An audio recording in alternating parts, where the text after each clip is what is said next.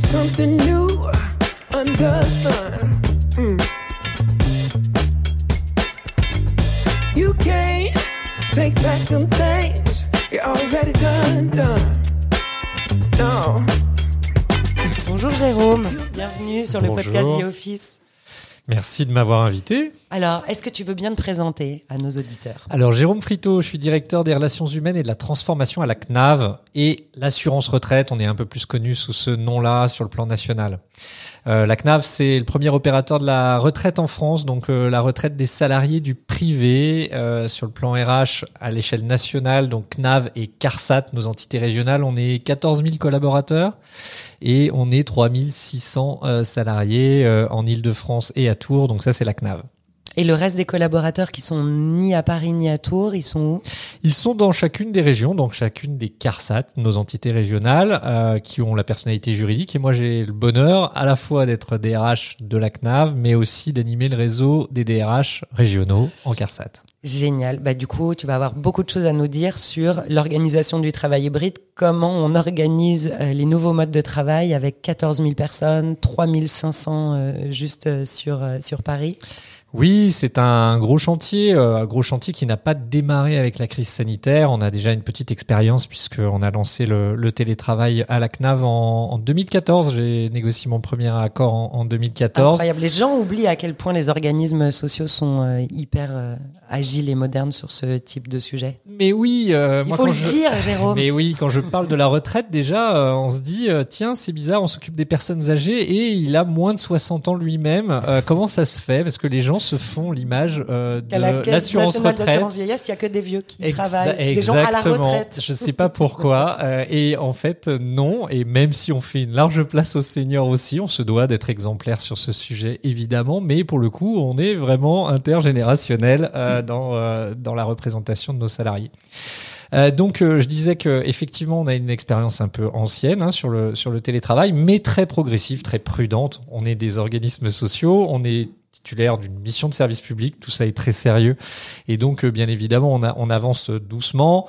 On avait, euh, pour, pour vous dire, euh, à peu près 100 nouveaux télétravailleurs par an sur, euh, sur euh, 2014-2018. On avait un peu accéléré, 150, 200. On était généralement à la CNAV télétravailleurs au bout de deux ans d'ancienneté, après une évaluation de la triple autonomie, etc. etc. C'est quoi la triple autonomie? Au triple autonomie, c'était des critères qu'on avait instaurés dans l'accord. C'était l'autonomie euh, dans le poste, euh, l'autonomie dans la relation avec le manager, avec l'équipe, et l'autonomie avec les outils. Euh, et ça, on faisait une évaluation préalable. Et Là-dessus est passée la crise sanitaire. Euh, et avant ça, un, petit galop d'essai en Ile-de-France avec les grandes grèves euh, de 2019 qui, euh, qui nous avait fait tester quand même une formule euh, de, de full télétravail pendant quelques semaines qui a été précieuse finalement. En 2019, il y avait combien de personnes éligibles au télétravail? On était en juste avant la 2019, on était, il y avait 800 télétravailleurs et on avait euh, un deuxième dispositif qui s'adressait plus particulièrement aux cadres, avec beaucoup de managers euh, parmi les cadres, euh, qu'on avait baptisé souplesse organisationnelle. C'était un deuxième accord avec les partenaires sociaux et qui autorisait finalement un, travail, une enveloppe de jours euh, où on pouvait travailler à distance. C'était 27 jours. Ce qui permettait quand même d'avoir un télétravail très occasionnel, mais un télétravail quand même pour des personnels dont on considérait que leur cœur de métier était quand même en présentiel. Pour les autres, on était euh, en moyenne quand même largement plus proche d'un jour par semaine de télétravail que de deux, même si euh, l'accord permettait d'avoir jusqu'à deux jours de télétravail. Et ça concernait tout le territoire. Et ça concernait donc euh, l'Île-de-France euh, et Tours. Et puis, bien sûr, il y avait des accords aussi dans nos CARSAT. Euh, globalement, on avait à peu près, à peu près 20-30%, entre 20 et 30% de salariés en télétravail.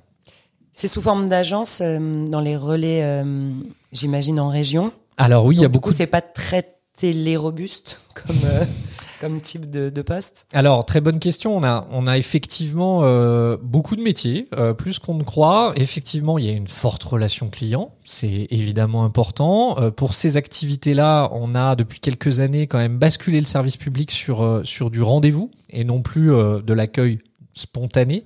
Donc ça, rend les choses plus compatibles avec une planification et l'organisation du travail en, hybride.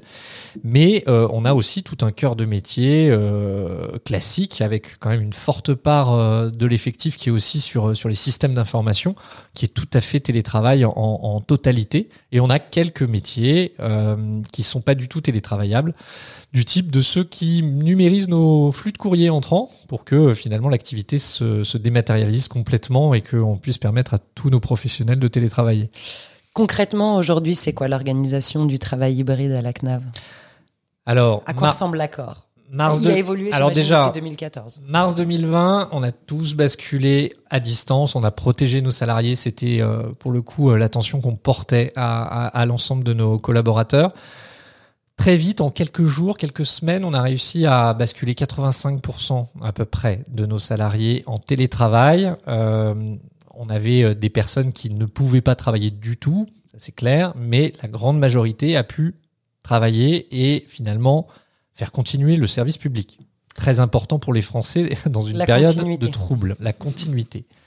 On a, euh, dès le mois de juin, dès le déconfinement euh, en 2020, lancé une grande démarche avec notre direction de l'innovation où on a essayé de tirer les enseignements de, cette crise, euh, pas seulement sur le télétravail, même s'il était un peu au cœur euh, des expressions des salariés, même ceux qui le découvraient et qui avaient pris goût, euh, quand bien même ils n'avaient pas souhaité jusque-là télétravailler. Et, je me suis rendu compte, et là il y a eu beaucoup, finalement il y a, il y a deux camps en France dans les entreprises, il y a ceux qui se disent il est urgent d'attendre, de réfléchir et de tirer les enseignements en prenant un peu de temps sur, euh, sur, sur ces réflexions-là. Et puis il y a ceux comme moi qui ont dit là euh, le- l'envie est trop forte, on va pas pouvoir revenir en arrière. Et donc il va falloir se lancer tout de suite. Du coup, septembre, euh, septembre 2020, j'ai lancé la négociation avec les partenaires sociaux dans des conditions un peu rock'n'roll, euh, puisque à l'époque on ne pouvait pas encore euh, vraiment euh, faire de la négociation autour d'une table, euh, parce qu'en plus à la CNAV les partenaires sociaux sont nombreux, ils ont besoin d'être nombreux autour de la table, et du coup on était obligé de faire du, du Teams. Et, et négocier en Teams, c'est un sujet C'est qui comment un est CSE en peut-être Teams? Alors un CSE en team, c'est contre- c'est très compliqué. Il faut organiser les temps de parole, il faut distribuer tout ça. On- J'ai eu des partenaires sociaux, comme dans d'autres entités à mon avis, euh, où euh, l'allumage de la caméra n'était pas toujours très spontané. Donc euh, s'adresser finalement à des vignettes Teams, euh, finalement, euh, je suis passé pour un fou régulièrement quand j'étais euh, confiné, quand mes enfants me voyaient parler à des, à des vignettes. Ils se disaient, franchement, euh, plus tard, je ne veux pas faire le travail de papa. Je veux pas parler à des vignettes. Je veux pas parler à des vignettes. Et, et, euh, négociation euh, sociale, ça on n'en parle pas beaucoup, je trouve, dans le milieu RH, mais une négociation sociale en Teams, ça développe, euh, ça nécessite des compétences quand même assez, euh, assez, assez nouvelles. Mais en revanche, ce que me disent les entreprises qu'on on a rencontrées jusqu'ici dans la négociation de ces accords, en particulier sur le télétravail et le travail hybride, il paraît que c'était quand même les négociations les plus cool jamais vécues parce qu'il y avait une espèce de d'envie commune de parvenir à quelque chose que tout le monde souhaitait au final, c'est mieux pouvoir s'organiser et révolutionner le travail. C'était pas le cas à la CNAV. Je vois ton regard qui dit genre non, pourquoi? Alors, alors soit j'ai été particulièrement mauvais, On va pas partir de ce principe. Mais en tout cas, j'ai mis un temps fou à négocier cet accord. Euh, septembre 2020, on démarrait, on a signé en avril 2021. Et franchement, ça s'est joué à assez peu de choses. J'ai cru aussi que cette négociation allait être hyper easy. Euh, Qu'est-ce qui s'est passé? Très clairement, euh, évidemment, euh, alors on est, euh, on est euh, quand même un observatoire intéressant. La CNAV, euh, c'est très proche des fédérations, on est sur un sujet politique, euh, tout le monde s'intéresse de très près à ce qu'on négocie à la CNAV. Ça a été le cas d'ailleurs en 2014, c'était très très prégnant pour toute la sphère protection sociale, mais, mais chez nous, c'était le cas aussi. D'ailleurs, j'ai eu beaucoup d'appels euh, après de, collègues euh, qui travaillent dans des écosystèmes proches, qui me demandaient mon accord, etc. On sent qu'on est très observé. Du coup, les syndicats ont voulu négocier un maximum. Euh, et puis, ils ont été euh, extrêmement perturbés par ce que souhaitaient à chaud les salariés, qui avaient finalement comme une nouvelle norme entre les mains. Euh, les 18 mois qu'ils avaient vécu étaient devenus leur norme. Tout le monde se disait que c'était pas normal ce qu'on avait vécu, mais n'empêche que ça a duré suffisamment longtemps Pour que, ce pour que les gens se disent mais pourquoi maintenant on reviendrait sur site? Sauf qu'en réalité, tout le monde sait que, particulièrement dans un, ser- dans un service public, on peut pas télétravailler euh, toute la journée, toute la semaine, euh, 365 jours par an. Et d'ailleurs, c'était euh, l'expression des salariés qui disaient le, le full remote, 5 jours par semaine, ça c'est non. Il n'empêche qu'ils voulaient quand même négocier un maximum de jours de télétravail. Il fallait accompagner aussi euh, l'aménagement du poste de travail.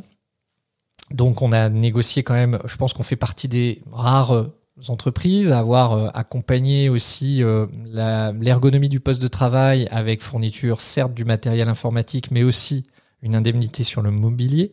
D'accord. Ça, ça a été très discuté.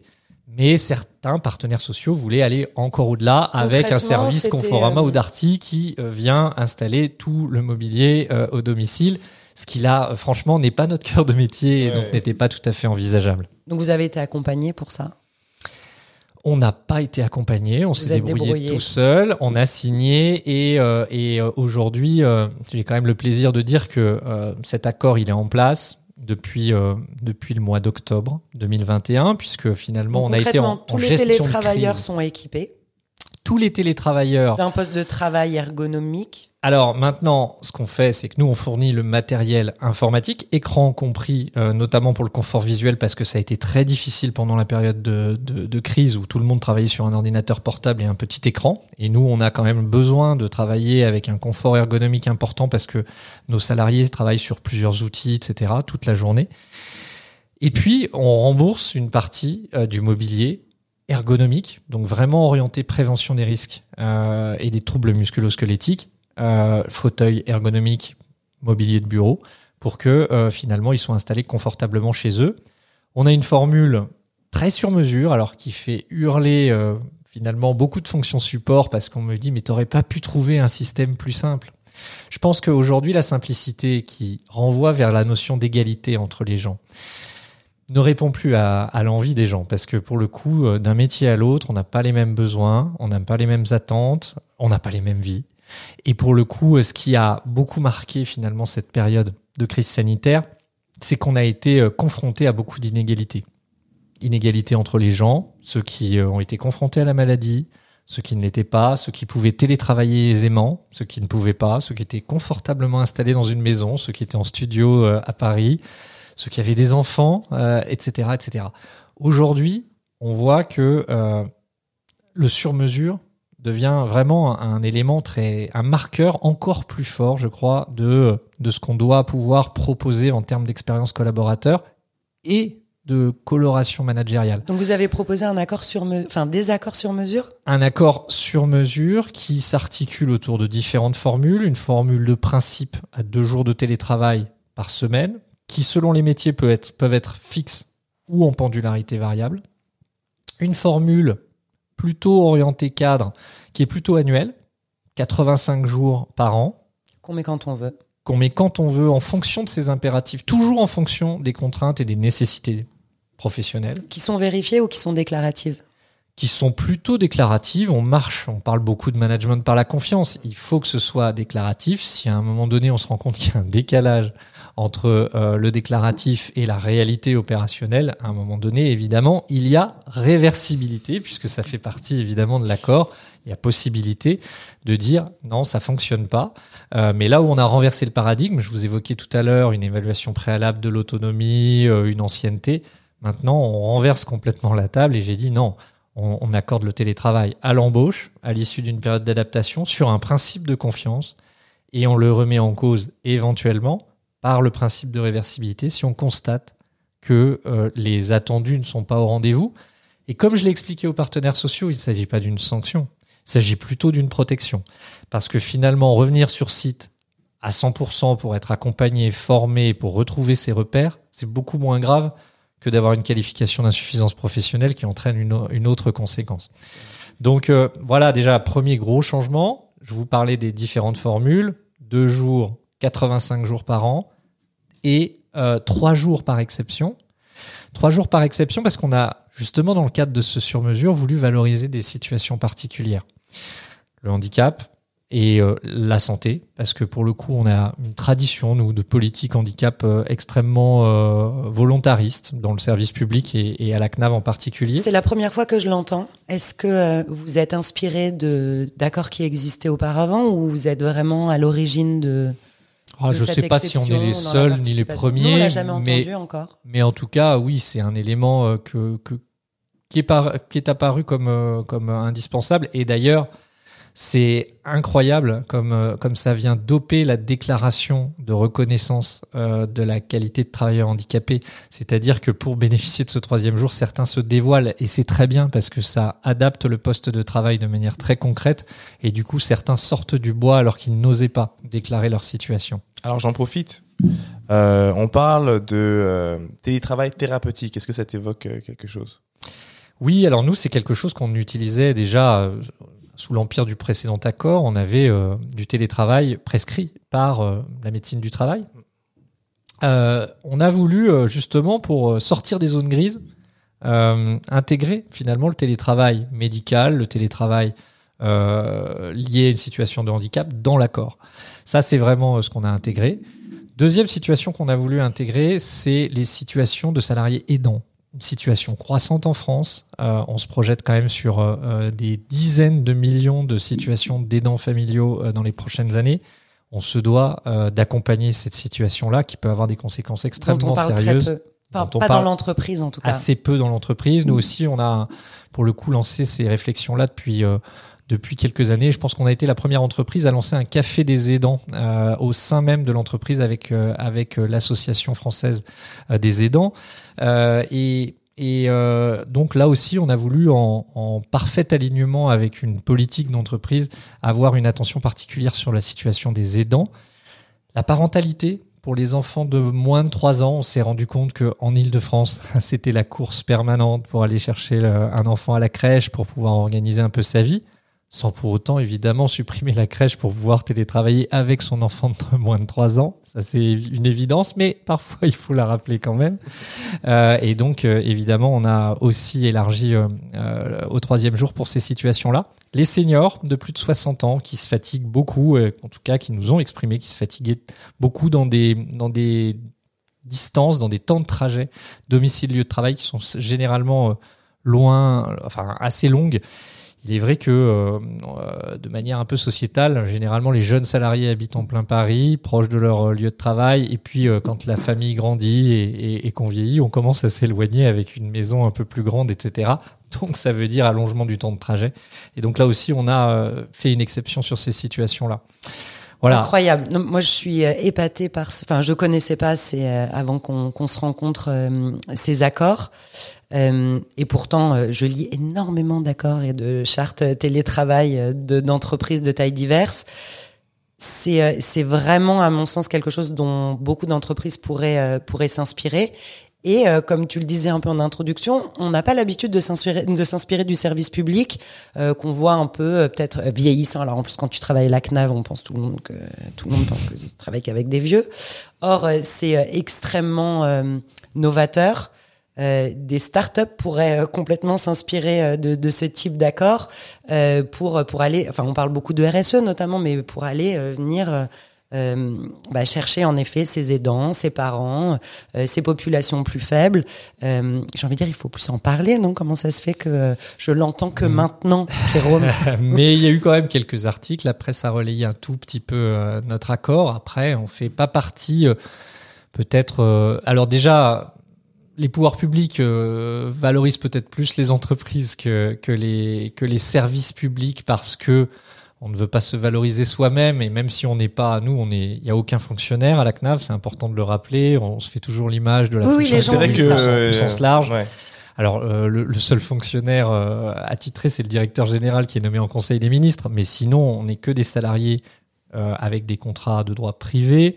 Euh, donc, euh, on a une mission un peu atypique parce qu'on a une vraie mission de service public, mais on est des entités privées avec des salariés de droit privé. Donc, oui, je pense qu'on peut, euh, on peut inspirer. Alors, croyez-moi, on a, j'ai quand même quelques contacts avec des grandes entreprises françaises qui, euh, qui me demandent mon accord. Donc, ça, ça veut dire qu'on est quand même à peu près identifié au-delà des médias. Après, euh, bien Mais sûr, dans, on est dans- moins dans un connu monde que. de, de RH, Et, et tu pourras nous en parler peut-être un peu après sur, dans, de ton rôle euh, au, au LabRH. Mais euh, euh, je pense notamment dans le dans l'univers qui est plus de celui de Dicom et Bakang, euh, l'univers des, des startups, euh, de la station F, etc. Et qui même sur des plus petits effectifs euh, doivent commencer à se poser ces questions-là. Comment faire pour alors à part dans ce podcast incroyable, euh, pour euh, pour amener ce type d'initiative vers ceux qui sont euh, euh, moins exposés à ce type d'informations? Moi, ça, ça me semble fondamental. Je sais pas ce que tu en penses, Bah, Bakang, mais euh, avoir ce, ce type d'accord, on peut l'appeler thérapeutique ou, ou tu trouves que c'est un peu. euh, Ah, je voudrais pas qu'il soit trop médical quand même. Oui, Euh, parce qu'il il est plus large, il est sur euh, les aidants, sur les parents, donc c'est euh, c'est un accord. sur- Moi, sur où- le care. Je pense qu'on est, on est beaucoup sur le sur-mesure. Et, et, je, et ça colle avec ce que je veux essayer de faire aussi en matière de management, parce que nos organisations, alors une organisation comme la CNAV, 3500 salariés, une trentaine de directions, euh, des lignes managériales malheureusement encore un peu longues, euh, il est extrêmement important parce qu'on a, on a vécu euh, quelques difficultés pendant la crise. Les, les managers attendent souvent des consignes qui s'appliquent euh, de manière verticale, euh, presque clé en main sur toute la ligne et, euh, et à- On peut les comprendre, hein, on leur demande évidemment, beaucoup en ce moment. évidemment. Moi, ce que j'ai essayé de distinguer tout au long de la crise, et je le fais encore là, parce qu'on vient déjà de déroger à notre propre accord là la semaine dernière, parce que je sentais venir quand même cette cinquième vague de manière extrêmement puissante, et du coup, là jusqu'à la jusqu'à début janvier, jusqu'au 7 janvier, on a autorisé ce qui brouille encore un peu les repères. hein, euh, euh, on a autorisé tout le monde à télétravailler trois jours par semaine, à s'aligner sur l'exception. Alors concrètement, comment ça marche?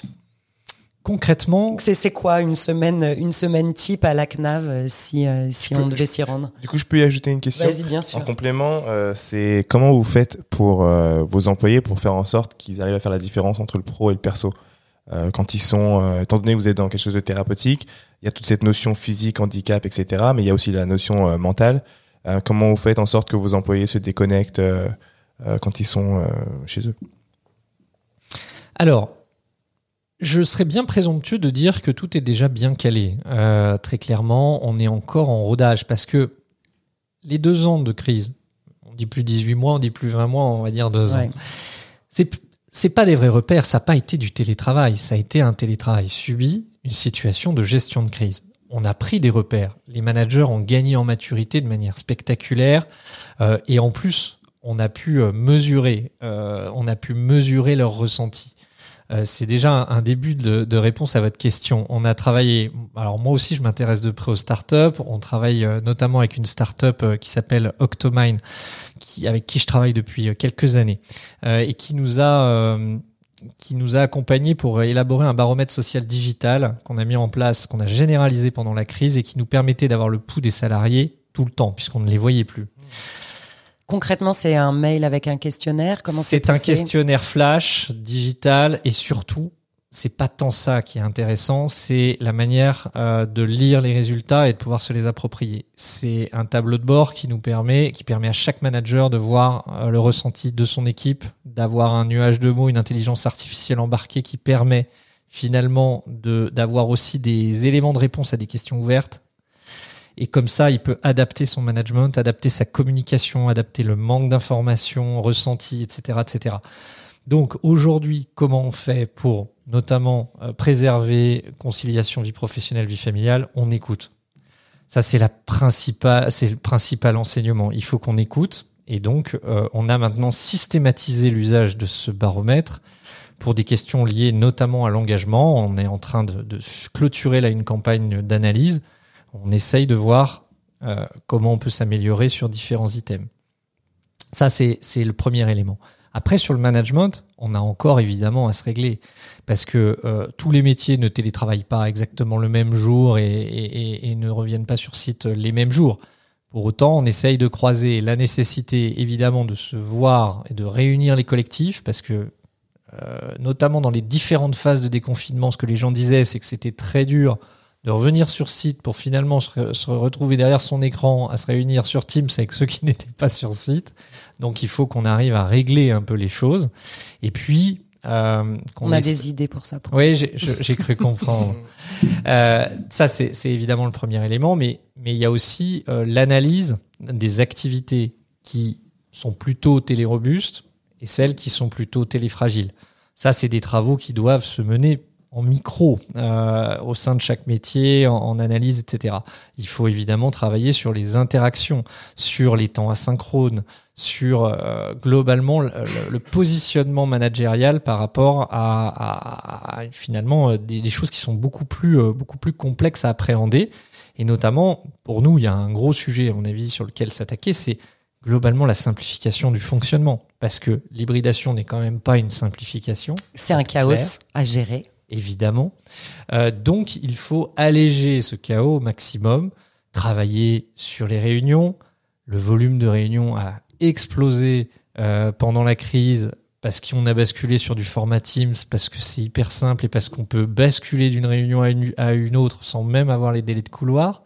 Donc, typiquement, pour nous, et, et je peux vous dire que c'est déjà très disruptif dans un environnement comme le mien, de dire on sacralise une demi-journée où il est interdit de faire des réunions. Et, et notre objectif est d'en sacraliser une deuxième. Et non pas pour avoir du coup des réunions plus tardives le soir ou entre midi et deux. Non, on sacralise aussi ces temps-là. Et normalement, pas de réunion après 17h30, pas de réunion entre midi et deux, sauf urgence, sauf exception, sauf crise.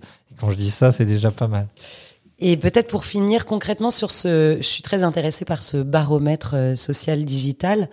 Euh, Qu'est-ce qui est ressorti alors de, de vos premières analyses s'il est déjà Alors oui, on l'a utilisé. Bah oui, on l'a utilisé tout au long de la crise, donc on a eu beaucoup de beaucoup de retours, beaucoup de feedback. Déjà, il y a eu euh, un profond. euh, C'est quoi le type de question, pardon? c'est euh, bah, comment Comment ça va aujourd'hui? Comment ça va aujourd'hui. Exactement. Euh, c'était euh, c'était euh, comment vous évaluez euh, finalement votre euh, la collaboration avec votre manager Ok. et il y a eu euh, franchement un très bon résultat et on a pu saluer quand même tout le travail qui était mené par, le, par les managers parce que les résultats ont été très bons dans la relation managériale. On posait la question de savoir comment ils appréhendaient les phases de déconfinement. Euh, Est-ce qu'ils appré- appréhendaient de reprendre les transports, euh, de revenir sur site euh, avec parfois la possibilité de s'exprimer sur des éléments concrets? Et c'est là qu'on a vu que il y avait un, enjeu très très fort à distribuer du gel partout, à rappeler les consignes de sécurité, les consignes sanitaires, les gestes barrières, etc. Et d'ailleurs, on a pu mettre en place d'ailleurs euh, en, en amont du, du premier retour sur site symbolique euh, un, e-learning un peu ludique où les gens euh, finalement euh, de manière virtuelle revenaient sur site et euh, utilisaient des gestes barrières, etc. de manière virtuelle. Donc des petites choses comme ça. Et puis maintenant, bien sûr, on a dépassé cette phase-là. On pose des questions plutôt sur sur. On essaye de toucher du doigt les questions euh, d'engagement parce que pour, nous, c'est évidemment un sujet euh, déterminant. On se rend compte que aujourd'hui, euh, la fidélisation, l'attractivité sur nos métiers sont des enjeux centraux.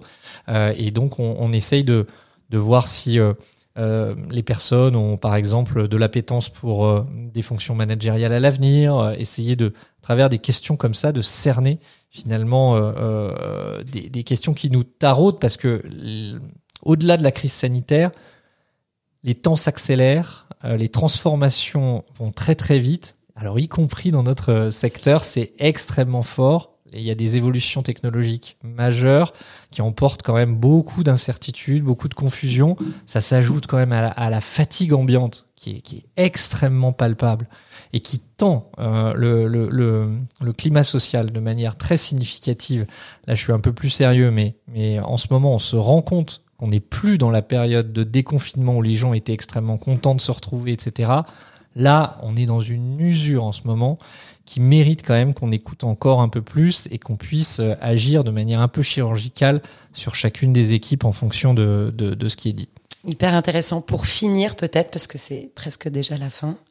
Euh, moi, je voudrais savoir comment euh, il va le DRH de la CNAV, parce qu'après être sorti d'une énorme négociation sur ces accords de télétravail et probablement une, une équipe euh, à gérer en tant que manager et pas seulement en tant que DRH, et de recevoir toute cette charge euh, affective, émotionnelle, organisationnelle de de cette énorme équipe à drainer. Comment ça va en décembre? Alors c'est gentil parce qu'il y en a pas beaucoup qui posent cette question bah, finalement. C'est mérité. Euh, euh, déjà, je rends un hommage moi appuyé à, à tous ceux qui nous écoutent euh, et, et qui exercent cette fonction parce que c'est une fonction qui a été vraiment soumise à rude épreuve et c'est pas qu'une personne, c'est pas que le DRH ou la DRH, c'est toute une équipe derrière qui euh, a été soumise à, à très très rude épreuve. Tout le monde est un peu rincé. Le DRH aussi, parce que c'est pas Superman et très loin Eh ben, de là. merci du coup d'avoir pris le temps de venir euh, Voilà. nous parler parce que c'est vrai que c'est euh, prendre du temps encore une fois dans, dans un emploi du temps qui est euh, harassant. Oui, oui, un emploi du temps extrêmement chargé, mais en même temps, l'époque qu'on est en train de vivre est, est extrêmement passionnante à vivre, euh, au-delà des aspects euh, beaucoup plus euh, négatifs qu'on peut, qu'on peut observer. Je pense que euh, on est à la croisée des chemins, on est dans une période charnière, et, et c'est là qu'il faut pas qu'on se trompe dans ce qu'on est en train de Toi, qu'est-ce que tu as mis en place pour toi, du coup, pour tenir dans cette période? Ta Comment tu as organisé peu. ta semaine? Euh, alors, je fais plus beaucoup de télétravail, malheureusement, euh, même si j'y avais un peu pris goût. Alors, un jour par semaine maximum, euh, pouvoir faire un peu de sport euh, ces jours-là, c'est extrêmement important. Donc, euh, essayer de de pouvoir euh, garantir quand même euh, une présence à ma famille, euh, un peu de temps à soi pour faire un peu de sport, se défouler, et du coup, finalement, introduire beaucoup de souplesse dans, dans les organisations, dans les temps de réunion. J'ai la chance et peut-être un peu le pouvoir de parfois choisir mes horaires de réunion euh, et de pouvoir dire ah bah non là ce sera pas possible à 8h30 le matin. Euh, donc euh, effectivement je suis assez attentif à ça, d'avoir des temps sociaux le midi, pouvoir déjeuner, c'est des, des moments extrêmement précieux. Une question d'Edmé à ma droite. je suis hors micro, moi. Je crois que. Tu peux enlever ton masque juste parce que j'entends ton masque. Je crois que vous m'aviez dit que, la CNAV avait un projet de rénovation de bureaux. Peut-être un mot sur votre politique immobilière et vers quel bureau vous vous orientez. euh, euh, Est-ce qu'il y aura des, des- des nouveaux, des nouvelles choses, des nouvelles activités pour Ok. muscler un peu l'attractivité? Il faut peut-être que vous posiez la question. C'est pour, je, la- je te la laisse. Ça marche. Une autre après? Ça marche. Bah vas-y, pose la main.